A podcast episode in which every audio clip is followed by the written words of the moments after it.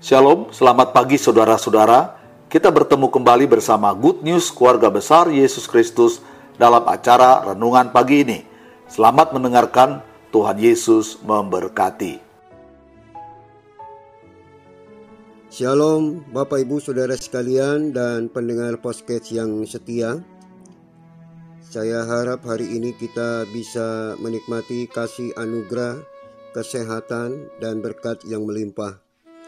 Renungan hari ini saya beri tema kewaspadaan yang diambil dalam Amsal pasal 4 ayat 23 yang berbunyi demikian, Jagalah hatimu dengan segala kewaspadaan, karena dari situlah terpancar kehidupan. Di masa pandemik dan virus yang mewabah, membuat semua orang panik dan penuh kewaspadaan yang dulunya kita tidak pernah peduli dengan kesehatan, sekarang berlomba-lomba untuk menjaga kesehatan.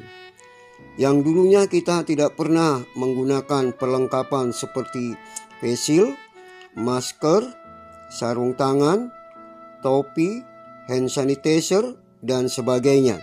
Sekarang, dengan adanya virus yang menakutkan ini, membuat kita ke mana-mana harus memakai semuanya itu. Karena kita harus mengikuti protokol kesehatan.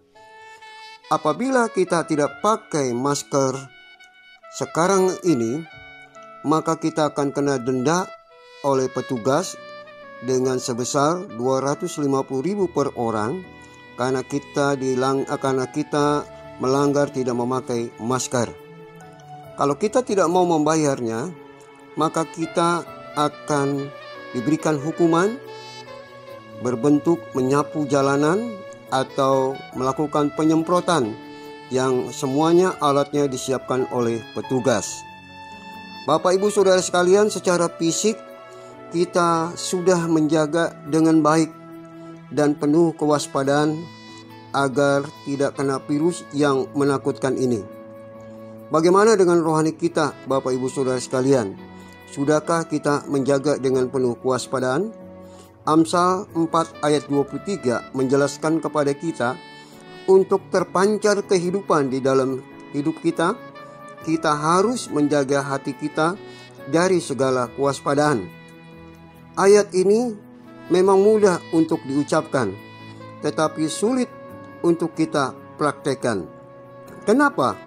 Salah satu contoh, waktu kita sedang membawa motor, dan ada orang yang coba memotong jalur yang kita sedang lalui, maka yang keluar dari mulut kita dan hati kita adalah memarahi orang tersebut, mengomelin orang tersebut, yang akhirnya hati kita menjadi luka karena emosi yang terjadi dalam diri kita.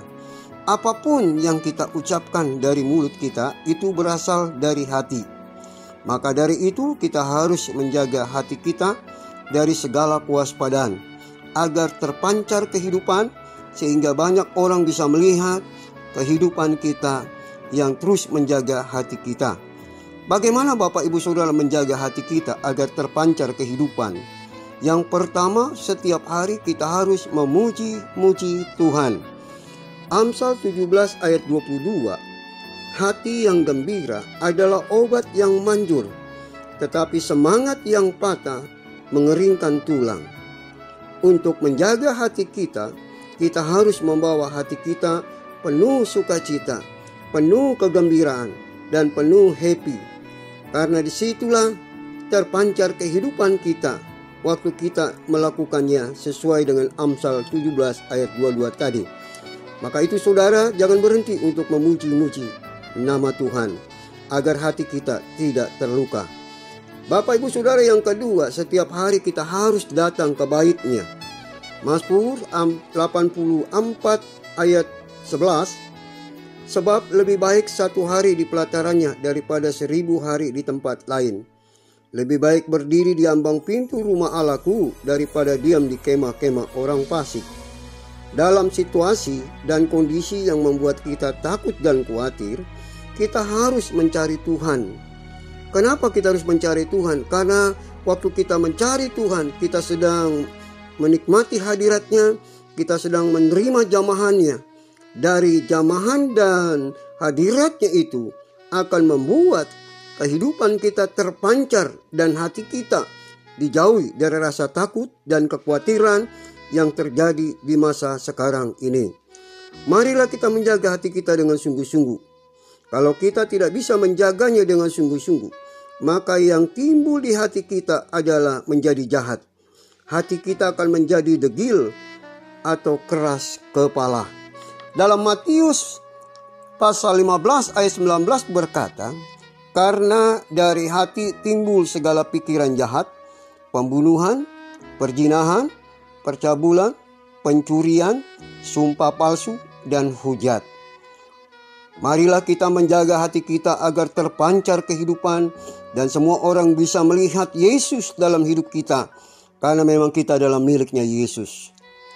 Dan biarlah renungan hari ini saya berharap semuanya untuk bisa melakukan untuk terus menjaga hati kita dari segala kewaspadaan yang terjadi. Bukan saja secara jasmani kita menjaganya, tetapi secara rohani pun kita harus menjaganya sebaik mungkin. Bapa, hamba berdoa untuk semua pendengar podcast. Kiranya melalui renungan ini mereka boleh menjaga hati dengan sungguh-sungguh. Dan biarlah hamba juga berdoa, engkau memberkati semua pendengar podcast dengan berkat yang melimpah serta doa Yabes tercurah dalam kehidupan mereka masing-masing. Dalam nama Yesus, haleluya. Amin. Terima kasih saudara sudah bergabung bersama keluarga besar GSA Yesus Kristus.